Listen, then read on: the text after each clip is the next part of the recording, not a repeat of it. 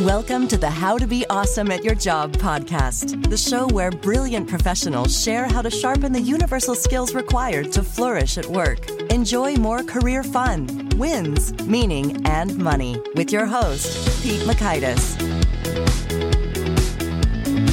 Hello, and thanks so much for joining us here for episode 667 with Jon Levy. If you would like to boost your influence and have some more connections that can help take you where you'd like to be, John brings the goods. So you'll learn one, why relationships are the number one predictor of your success, two, how to make networking feel more natural, and three, how to build trust quickly with vulnerability loops. So if you'd like to check out the show notes or the transcript or the links to items that we've referenced here, I recommend you drop by awesomeatyourjob.com slash EP667. And if you're at awesomeatyourjob.com, I'd also recommend you check out our Gold Nugget summaries. These provide a rundown of the key wisdom bits from each of the guests that you can read in about two or three minutes. They come right to your inbox and unlock the vault of all 667 of these summaries when you sign up for the Gold Nuggets at awesomeatyourjob.com. Now, here is John's story. Jon Levy is a behavioral scientist best known for his work in influence, human connection, and decision making. John specializes in applying the latest research to transform the ways companies approach marketing, sales, consumer engagement, and culture. His clients range from Fortune 500 brands like Microsoft, Google, AB InBev, and Samsung to startups. Big thanks to John for sharing his wisdom with us. And big thanks to our sponsors. Check them out. One sponsor to check out is LinkedIn Jobs. Did you know that you can post a job for free at linkedin.com slash be awesome? And with a fresh year, perhaps you're like many small business owners looking for some fresh insight and talent to make 2024 extra amazing. Well, LinkedIn Jobs has created tremendous tools to help you find the right professionals for your team faster and free. I love how they make it so easy with their promotion and selection tools. LinkedIn isn't just another job board. No, no, no. LinkedIn has a vast network of more than a billion professionals, which makes it the best place to hire. Here's some fun facts 86% of small businesses get a qualified candidate within 24 hours, and small businesses rate LinkedIn jobs number one in delivering quality hires versus leading competitors. You can post your job for free at linkedin.com slash be awesome. That's linkedin.com slash B E A W E S O M E, as in you are being awesome, be awesome, to post your job for free. Terms and conditions do apply. Now, here's John.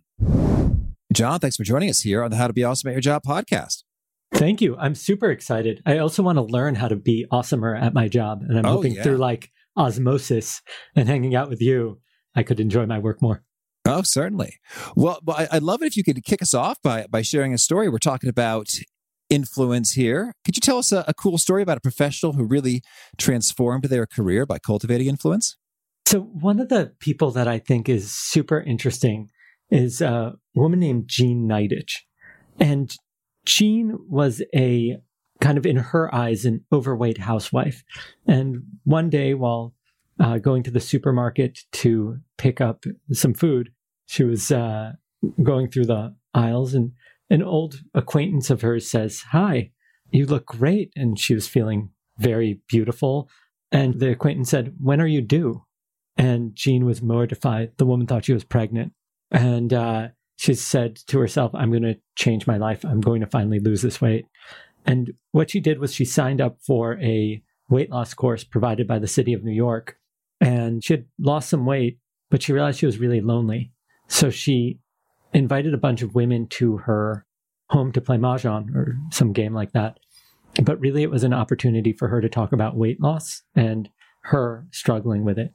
And the group bonded so much that they kept meeting. And then eventually that turned into Weight Watchers Mm-hmm. and became an international sensation of a company. She became a multimillionaire, a celebrity. And the way that she fundamentally did it was by gathering people and creating an intimate and safe space. And over time, that grew into her influence. Mm-hmm. And I, I just love the story, especially because at the time, she couldn't even have a credit card with her name on it. It said Miss Marty Nidetch because women couldn't really have businesses back then. All right. So so then the the magic happened when she did some inviting and say, "Hey, come on over." Yeah, it's pretty incredible. So, in my personal view, our influence is a byproduct of who we're connected to, how much they trust us, and the experience of belonging that we share. Mm-hmm. And what she was able to do was find something to connect with people on that they cared about, which is their health and wellness. She created an incredibly safe space of trust.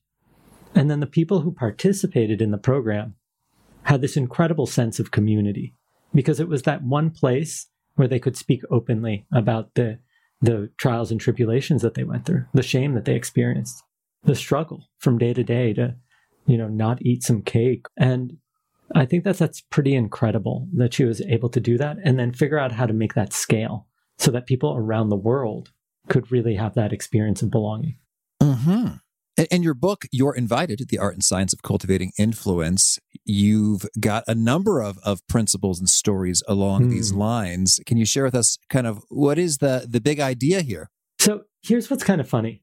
In my 20s, I kept trying to change my life by like reading every self help book and setting my alarm for 6 a.m. to go work out. And then I'd beat myself up for not going to the gym or hitting snooze 10 times. Right. I was like this, I was overweight, I was broke and I was single and I couldn't seem to figure out how to like get my break.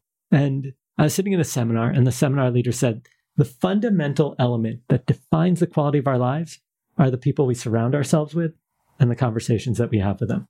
And I said, well, if that's true, then maybe instead of beating myself up for not going to the gym, what I should do is make friends with a whole bunch of athletes. Mm-hmm. And then it'll be part of my social circle to exercise. It'll just be a part of my habits. Well, it turns out these two guys, Nicholas Christakis and James Fowler, researchers, were curious about the obesity epidemic. And what they found was kind of startling. They found that if you have a friend who's obese, your probability of obesity increases by 45%. Mm-hmm. Your friends who don't know that person have a 20% increased chance, and their friends have a 5% increased chance, which means that everything flows through our communities or our social networks. And that's true for happiness, marriage and divorce rates, smoking habits, voting habits. And so the basic premise of the book is that if we can curate the people who can have the biggest impact on our lives around us and create deep and meaningful relationships, that'll have a profound impact on everybody's life in a positive way. And that's true whether it's business or it's longevity. The greatest predictor of human longevity is not exercise or eating healthy. The greatest predictors are number two, strong social ties, and number one, social integration. You're part of the community. On the business front, you can measure employee sick days, profitability, and stock value to the level of oxytocin, the cuddle chemical, mm-hmm. in employees' bloodstreams. So the basic premise is how do we connect? How do we build trust? And How do we give people a sense of belonging so we can really have an impact on our lives? Certainly. And so when you're talking about cultivating influence, mm-hmm. you're not so much, well, you tell me, talking about how to be super persuasive mm. so much as cultivating the influences around you, you know, to you and for you. Yeah, I'd agree. So it's it's interesting. Right now, the word influence is kind of shifted because of people taking photos of avocado toasts mm-hmm. on Instagram, right? And like, don't get me wrong, I really respect people who can cultivate a large audience. It's like a skill set that I fundamentally do not have, right? But when we really look at the kind of influence we care about, it's less about that. It's less about like marketing a product or getting people to sign up for something. It's generally like, do I know the right person to get my kid into the high school I want to get them into? I'm not feeling well. Do I have a friend who's a medical expert who can answer a question? And so it's mostly things that are a byproduct of relationships. Do I have enough trust built up with that client for them to close the deal? Right? That's the kind of influence we want. I'd actually argue in general. Now, mm-hmm. a proxy for a lot of people is follower count, but my guess is that that's probably generally less satisfying than having a close friend. Oh, certainly. I mean, like, I don't know. I don't have a really large following, but I do have a lot of close friends and I really love having them. so, mm-hmm. well, so lay it on us. Uh-huh. That sounds like a great thing to have influence and in, in, this view of it. And we've got a, a bit of a key prongs there mm-hmm. to pursue in terms of making friends and have great conversations with them. So, how in practice can one do that well? Great question. So let's split it up into the three topics. Is that okay? Oh, sure. There's how do we get people to want to connect with us? How do we build trust quickly? And how do we really develop an experience of belonging? So it turns out that what we've been touting in our society is that people who are great at connecting go and network. Now, I don't know about you. I hate networking. It is anxiety ridden. It's uncomfortable. You're never really talking to the person you want to talk to. It feels really transactional. And in fact, research by Francesca Gino from Harvard Business School found that people feel, in an other than conscious way, dirty. They feel the need to wash, right? Mm-hmm. The implicit association. Nobody wants to network. Now, what's interesting is we do not feel that way when we're making friends. And so let's forget networking and let's ask the question what will have somebody want to be our friend? And so what'll have somebody want to be our friend are kind of like basic things. It's is there something interesting or novel, right? Meaning what you're up to or doing, is it does it stand out in some way that would make me curious or interested? Are you in a curated group? Are the people that you spend time with really interesting and maybe from diverse backgrounds so that if I engaged with that group or community, I would get a lot of value? For some people, it's around skills, opportunities, access, and resources, right? So, what value do you provide? So, if we want to get people's attention, the context is what will attract them. Mm-hmm. And I would say that our best bet is to actually just invite people to do something with us. And the reason I say that is very specific. It has to do with that second characteristic, which is trust. And I'll give you an example. Uh, do you have any kids? I do. Two toddlers. Okay. Two toddlers. Perfect. So let me ask you a question. You know how, in like traditionally, if you want to win somebody over, people will take you in the business world to a business dinner? All right. Yeah. And do you find those particularly enjoyable? It's hit or miss. yeah. But that's exactly the point, right? Is that if the person is really dynamic and fun, great. Otherwise, you're stuck there and locked in for like an hour and a half and it's miserable. Mm-hmm. So, giving somebody or paying for something for somebody doesn't necessarily get them to like you more or trust you more, right? If you go to a party and they give you a swag bag, what do you tend to do with that swag bag?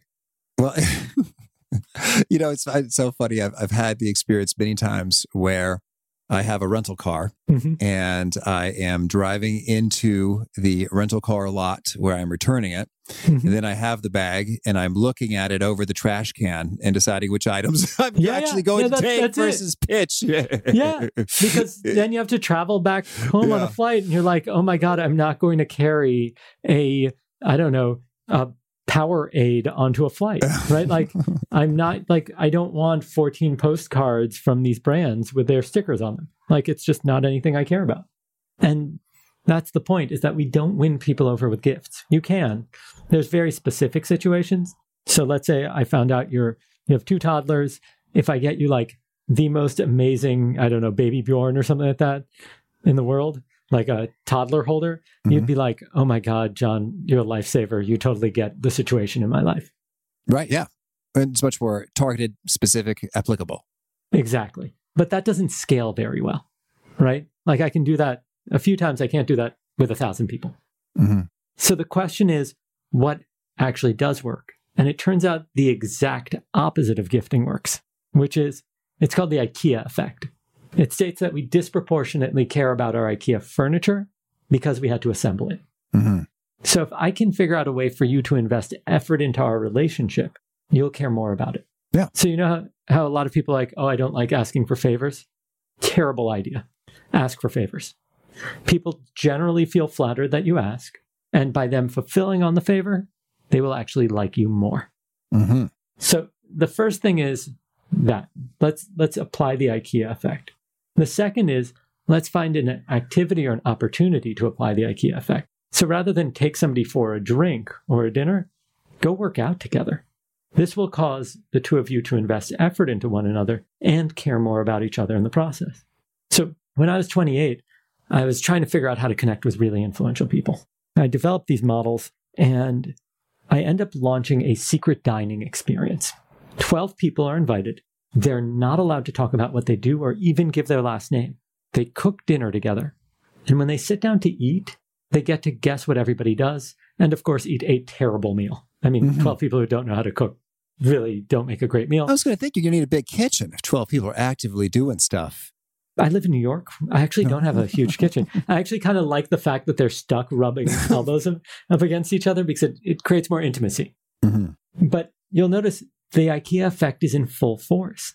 They are working together towards a joint goal with a time that's time locked, right? So either they get the work done and we eat or the, the meat's undercooked. Mm-hmm. So this leads to a lot of effort being put and a lot of fast bonding. And in general, human beings don't bond well when they're just like interviewing another one another.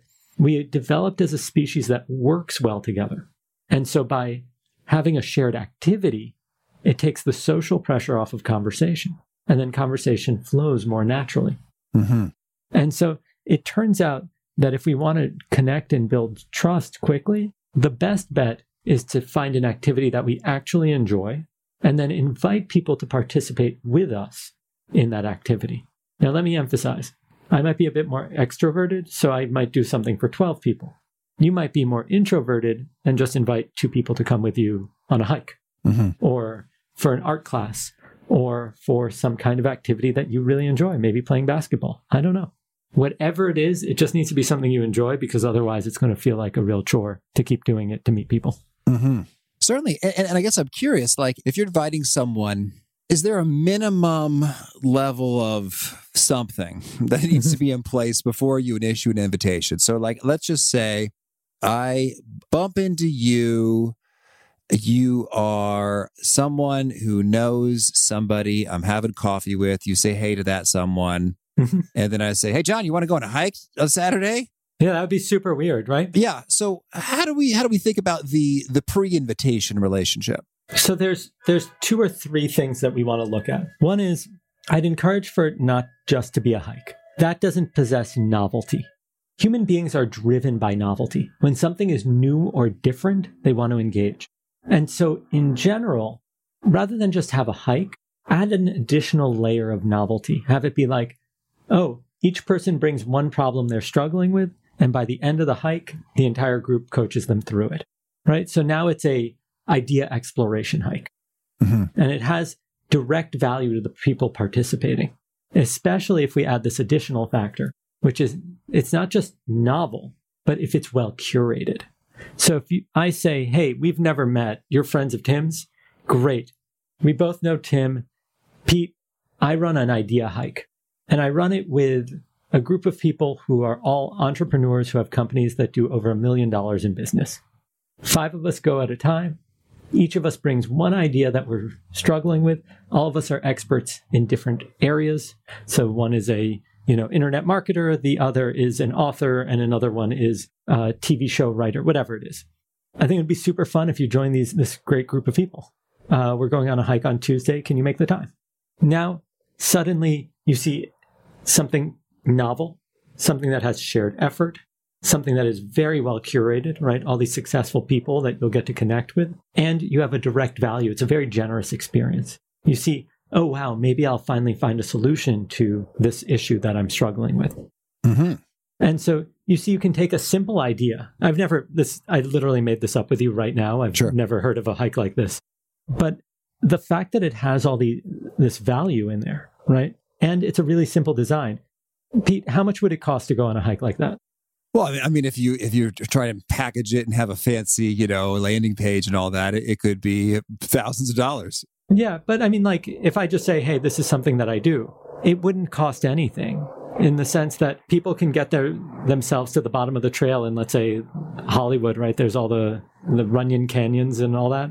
Like it doesn't matter how much money you have, you can absolutely gather people or connect with them and create deep connections with them without spending a fortune is kind of what I'm pointing to. Mm-hmm. There's this misconception that in order to connect with people, especially the people that we want to do business with, it's going to cost a lot of money. But it turns out that since human beings are wired for connection and wired for developing relationships, it's the people who have the least amount of money who are often very good at it. Yeah, that, that's cool. Well, and I want to make sure we cover that piece then. So, what are we thinking about with regard to the the pre-invitation? So, I mean, you've you've boosted the value proposition, if you will, of your invitation. Like that thing you're talking about sounds real cool. So how do we think about the sort of like the, the minimum level of pre-connection to issue that invitation? Oh, I think that you actually need none. Okay. If the event is novel enough and has some proof of concept. So if you're allowed to like mention some of the names of the people, I think it was the book Made to Stick or something like that talked about the Sinatra rule. This idea that like if you can make it there, you can make it anywhere. Mm-hmm. All you need is like one example that's, oh, the founder of Allbirds. It'll be like, you know, last time we had the founder of Allbirds and the author of The Subtle Art of Not Giving a Whatever, right? Mm-hmm. Then suddenly you have proof of concept. Those are the types of people who come. So in that case, I can say, oh, I saw you on the Forbes 30 under 30 or whatever it is list. You seem to be doing really interesting things. This is the activity I host. Would you like to join sometime? Here are the upcoming dates. Mm-hmm. Okay. And you you could literally whatever your thing is to meet people and connect with them. You could go on two hikes a week, and so that there's always something to connect with people, and always an opportunity to have really healthy pro-social behavior and activities. And I'm intrigued. So the the novel dimension Mm-hmm. Is I get it that that's really cool in terms of you know dopamine and excitement and Creates curiosity. Yeah. so I, I get that that's that's awesome. But now I'm thinking about sort of the, the big five personalities and Uh-huh. how I'm thinking of folks who are low on extroversion and openness to new experiences. Sure. It's like the things we're talking about. They sound really cool to me. Mhm. but uh, other personalities might be like, oh, that seems like a bit much in terms of it's I don't know risky, scary. Sure. I'm not that adventurous. So, John, do you have any? I don't know if the word is boring, but uh, Safer. Let's, yeah, uh, let's go let's put on the safer side. so I'm going to lean on another book and thought leader on this. There's something called the creative curve. It was a book by Allen Gannett. And in it, he suggests that something is creative when it's familiar enough that it feels safe, but new enough that it's exciting, Mhm. right? If it's too safe, it's boring. If it's too novel, it's esoteric, right? It's like Bjork's music. Yeah. So I think you're absolutely right. There are personality types that may feel uncomfortable with going hiking. And I respect that, right? That's totally fine. So there's two or three different ways to look at it. One is maybe invite a few friends that write for outlets to come or make friends with people who write for outlets and get a story done about it so that you have additional proof that you're not like inviting people to like steal their kidneys, mm-hmm. right? Mm-hmm. That's one angle. But that happens over time. It's not going to happen your second time. It'll happen your 10th time, 20th time, whatever it is.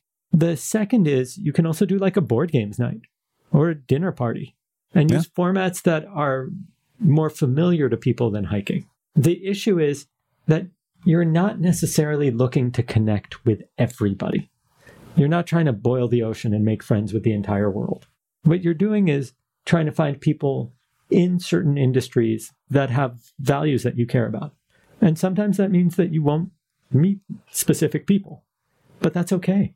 Like, frankly, if people are so introverted, they're probably not going to networking events anyway Mhm. or conferences, right? And in those cases, you're probably better off with just a direct introduction. And hoping that you get to meet them for something more quiet, let's say. Okay, cool. So there we have it. So so you have an, an activity and a sort of a clear offer. Uh, if that is somewhat novel and fun and valuable and and gives an opportunity for for people to meet and connect and connect better than just you know chatting because they're they're they're doing something together. So so that, all that's excellent. So then let, let's say you're in it. So here we are. We're we're cooking we're hiking we're, we're doing the board game and we're doing the thing.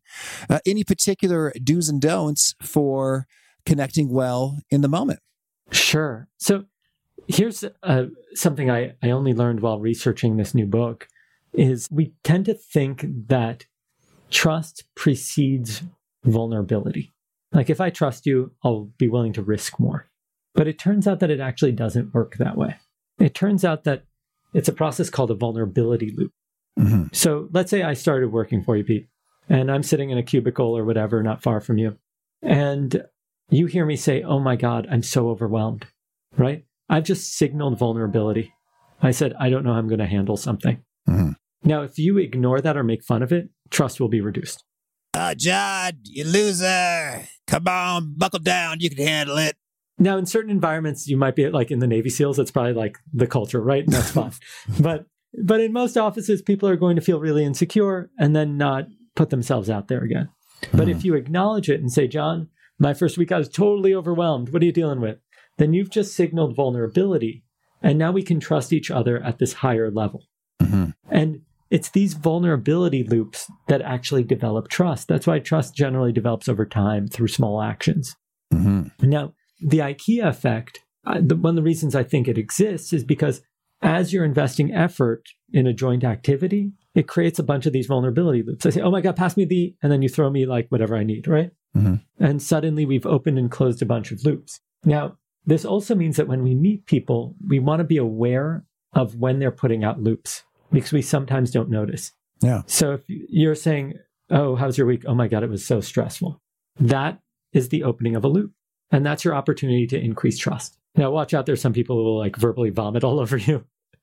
but for the most part, being aware of them and acknowledging them and giving people the space for them means that you can increase trust faster. Well, yeah. Well, that's that's a really interesting framework right there in terms of can you pass me the salt? I mean, that is like the tiniest bit of vulnerability, but at the same Mm-hmm. time, it's like, look, I got some stuff sizzling on this pan.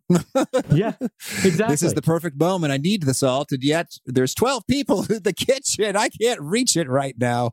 So hook me up.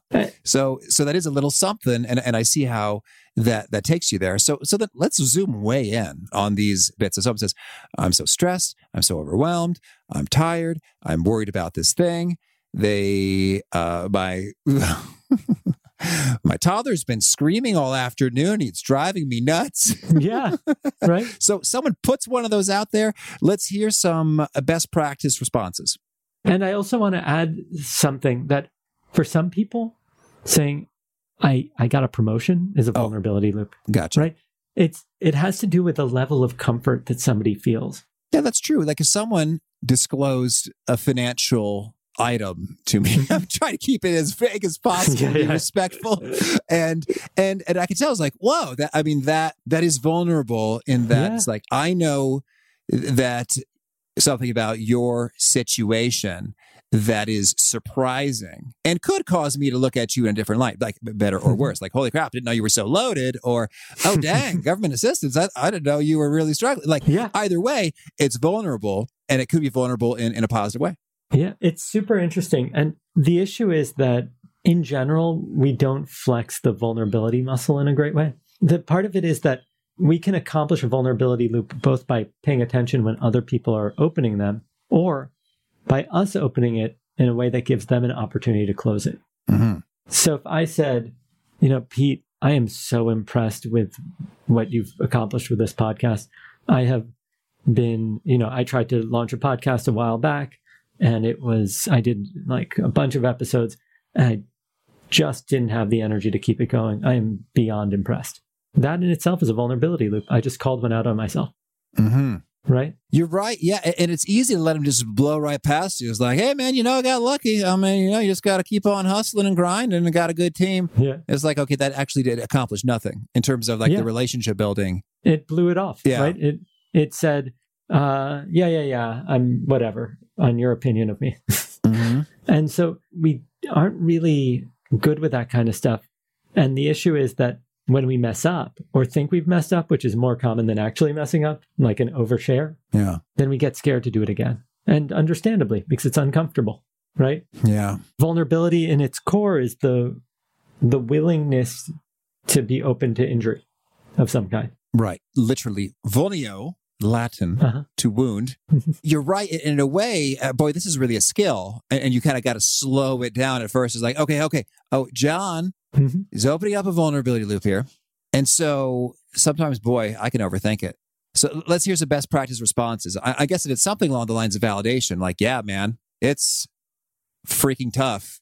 It takes hours and hours and hours. Mhm. And then you feel like you got to deliver for an audience. It's like, where's my next episode? Yeah. And you don't want to disappoint them. And so you feel that pressure. And then that pressure can get you all the more tired and overwhelmed. Mhm. Okay. So that's sort of like connecting to the emotion. That's one possible side, right? Yeah. So the other is, well, thank you so much for noticing that. Most people just see the success and thinks it, think it comes easy. And I'll be honest, I've clocked in sleepless nights trying to figure out how to make it better. And I really appreciate that you noticed. Warren, That's good. So uh, there isn't a one way to do it.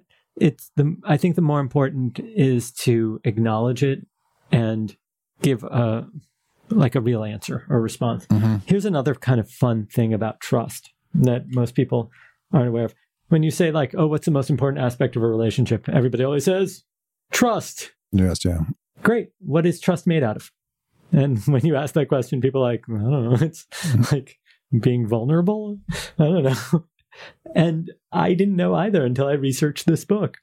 It turns out that trust is essentially made of, most researchers agree, three things. Some say four. I like the three model. And it would be competence, your ability to do something, Mm-hmm. honesty or integrity, your truthfulness, right? And the third is benevolence. Now, here's what's interesting not all of the three pillars are equally weighted or important. So, for example, let's say you have an episode and it bombs. Do your listeners go, oh, I can't trust him to deliver anymore? Or do they assume, like, oh, that one was just okay, whatever, and he'll be back to normal? He probably just got his second COVID shot and had an off day right? So, like, you can see that you can breach competence and it's not a big deal. But if you were to breach honesty, like somebody lied to you, hmm you would probably doubt everything that they say moving forward. Yeah. But there's kind of like this funny loophole. So, let's say the two of us are walking down the street and it's like a year from now, and uh, we can congregate in large groups at this point. And as we're walking, I say, Hey, Pete, do you mind if we stop by a friend's house? I need to pick something up. And you're like, yeah, sure. When we walk in, 40 of your closest friends jump out and scream, surprise! hmm Now, it would be super strange Yeah. if you turned to me and go, Jon, you just lied to me. we can't be friends anymore. right? Like, that's, I clearly breached honesty. Yeah. I did not tell the truth, Right. but it, you were okay with it because I did it for benevolent reasons. Right. Now, if you found out that your doctor was getting kickbacks for giving you prescriptions, that's a lack of benevolence. You'd be like, that's really messed up. I need a new doctor. Yeah. So we can see that we value benevolence above honesty and honesty above competence. And here's what's really interesting. When I was doing all this research, I discovered that apparently, and I'm very clearly not a Navy SEAL, as you can tell just by looking at me, that when the Navy SEALs are reviewing potential candidates, apparently they rank them on their skill, their competence, and their team orientation, their kind of benevolence. Mhm. And if you score very high on competence, but very low on benevolence or team orientation, then you're a terrible candidate because it means that you'll be very arrogant. Mhm. But if you are very team oriented and less skilled, they'd much rather have you because you can always upskill a person, right? You can train them. Yeah. But what's really hard is teaching somebody to be benevolent. Right. And so I think one of the important things, and you see this to some degree with these vulnerability loops, is that human beings tend to trust when they feel that somebody has their best interests at heart Yeah. and when they're being honest. And competence can increase over time.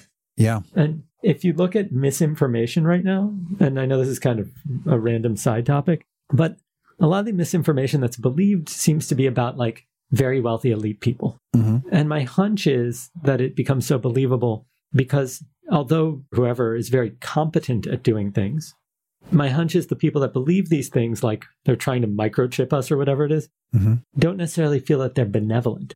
Yeah. And so I think that that's a lot of the issues that we're facing is that when the narrative around our relationships are non benevolent, it's really hard to trust. Incompetence, we can kind of get over. Yeah. Yeah. You know, that's interesting because I remember when I fired somebody, there was some incompetence going on for a while. And, and, and I was like, okay, you know, we're, we're going to work on it. You know, we're going to work on it. Do, do, do. And then I remember there was some hourly reporting going on. And in a conversation I had with her about what seemed like over hour reporting, Mhm. she over reported the hours she spent having that conversation with me. I was like, oh my God, that's amazing. you could see the timestamp on Yeah. the Skype. Like, I mean, and we're talking about the thing right now. It- it's just sort of like, Oh my God. I just don't have any hope that uh, this can be turned around. I Yeah. just, I guess we're done here. You know? Oh my God, that's so awkward. oh. But I think that that's a perfect example of hourly reporting is a vulnerability loop, right? You are literally saying, I trust that you are going to be respectful of my business, my work, my livelihood, my ability to support my family. That's true. And I'm going to, to trust you to accurately assess your work. Yeah. And and it's not what's interesting about this one is that it's not up to debate. You either like an hour is the length of time that you can measure. Yeah. Like sure, maybe you got up to go to the bathroom, whatever, right? Like Mhm. you're allowed bathroom breaks. Right. That's I'm not like measuring that. But she breached that vulnerability loop, right? Like trust was fundamentally reduced to the point that it's not acceptable to keep working together. Yeah.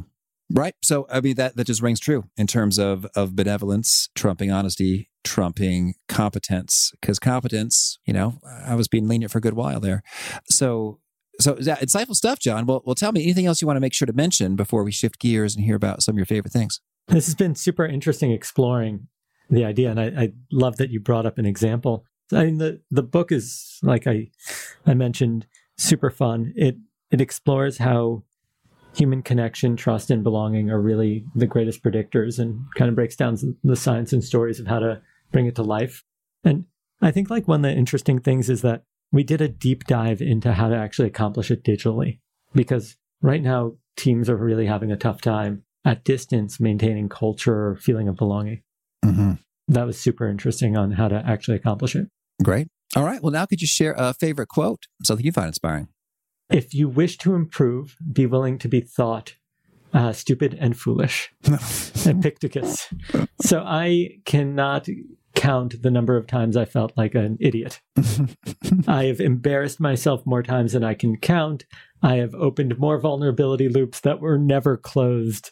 I have put myself out there, leaned in for the kiss in my early days before I was married and was rejected. Like the, you know, the you, you put yourself out there in like some romantic trope and then you're like, oh no, no, we're best as friends. Mhm. So like, but uh, the fact is that human beings uh, function in like an anti-fragile process, meaning you know, I drop a glass, it breaks, it's fragile. But human beings are anti-fragile, which means that when we apply pressure to ourselves, we get stronger. We lift weights, we get stronger. We try and learn to interact socially.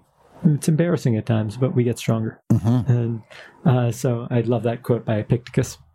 And how about a favorite study? There's two that are kind of fun. One is by Gilbert from, I think he's at Harvard. Uh, he's kind of like the leading happiness researcher. And what he did was he had people take a, uh, I think it was a series of Monet prints. I think it was like six of them or 20 of them, whichever number it was. And he said, Oh, please organize these from most appealing to least appealing. And then he essentially said, Oh, I have numbers three and number four. You can pick one of them to take home with you. A week later, they came back and they had them reorganize the, the print order or put it in order again from most to least. And number three, which is what most of them took home, became number two. And number four became number 5 Mhm. So essentially, making the decision or commitment actually changed people's preferences. Yeah. Now, people argued, oh, that's because they have the print and they remember it. So he repeated the experiment in one of these centers where for people who can't form new memories, right? Like 50 First Dates or Memento. Mhm. And so he comes in, does the experiment, walks out of the room, walks back in. The person doesn't remember them anymore, doesn't remember the experiment, and then has them order the, the pictures again. And somehow number three becomes number two, and number four becomes number five. And that means that our decisions and our preferences can actually be rewired based on our action, Mhm. independent of our memory, which means that our preferences are malleable. And it's kind of silly because we view ourselves as the person who likes this drink and likes this activity. But maybe if we just made a slightly different decision one time, we could learn to like anything. Yeah. And I think that that's totally wild.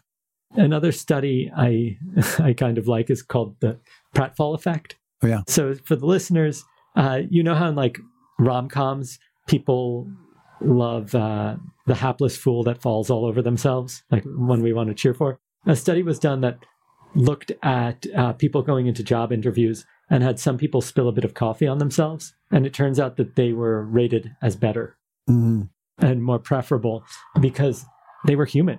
It's kind of like that vulnerability loop that I was talking about. So it turns out that being a little silly or or falling on yourself a bit or or having these moments that humanize us actually get people to like us more. So the things that you're probably embarrassed about are probably working in your favor. Mhm. All right. And if folks want to learn more or get in touch, where would you point them?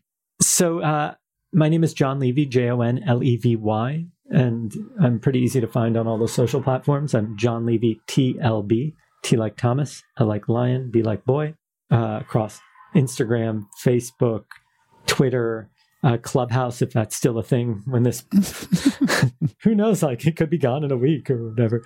And uh, my website's jonlevytlb.com. And uh, the book is called You're Invited The Art and Science of Cultivating Influence. So feel free to reach out. There's also a bunch of games on my website for people who want to connect better digitally, and they're a ton of fun. Mm-hmm. And do you have a final challenge or call to action for folks looking to be awesome at their jobs? Yes. So people tend to be most engaged when their work when they're doing something just outside their skill set, like that point of slight discomfort. So, my encouragement is for you to look at the different aspects of your job and ask yourself, what would make you just slightly uncomfortable? What would be exciting for you to try and do? Maybe that's go to your boss and say, Hey, I would like to do a presentation in front of the team even if it's not a necessary presentation, just building up that skill because it's exciting for you is super beneficial. Mm-hmm. And having like a playground to do it in that's safe is essential. And so, whatever that area that makes you a little bit nervous and excited, find that and go and pursue it just so you can develop better skills. All right, Jon, this has been a treat. I wish you much luck and fun in all the ways you're cultivating influence. Thank you. And this is an absolute blast. Thanks for having me on and for sharing your stories with me. It's a pleasure. I really love Jon's take about the vulnerability loops and how once that idea is planted in your brain, you've been put on notice to look out for it and say, oh, this kind of sounds like the opening of a vulnerability loop. Well, let's address that. And by noticing those little moments and opportunities and really providing what people are, are needing and seeking and, and feeling for in those moments goes a long way in really strengthening those relationships. So big thanks to Jon for that. And again, the show notes, the transcript, the links to as we've referenced are at awesomeatyourjob.com slash EP667. Hope to catch you next time and peace. Thanks for listening. To get the most out of the show, we recommend two key things. First, check out the extra resources at awesomeatyourjob.com. You can find this episode's transcript and links, as well as the perfect episode for your situation. You can search the full text transcripts of hundreds of episodes or explore episodes tagged by topic and competency covered. Second, subscribe to the podcast and get future episodes automatically. You can subscribe by telling Siri and several other smartphones and speakers, subscribe to the How to Be Awesome at Your Job podcast, or by tapping subscribe in your podcast player of choice. If you'd like some extra help figuring out podcasts and how subscriptions work, visit awesomeatyourjob.com slash subscribe for guidance. Hope to catch you on the next episode of How to Be Awesome at Your Job. Jump into Peppa's world of play. Look for spring flowers, hunt for muddy puddles, and bravely explore exciting places with Peppa playsets. Peppa Pig inspiring kid confidence.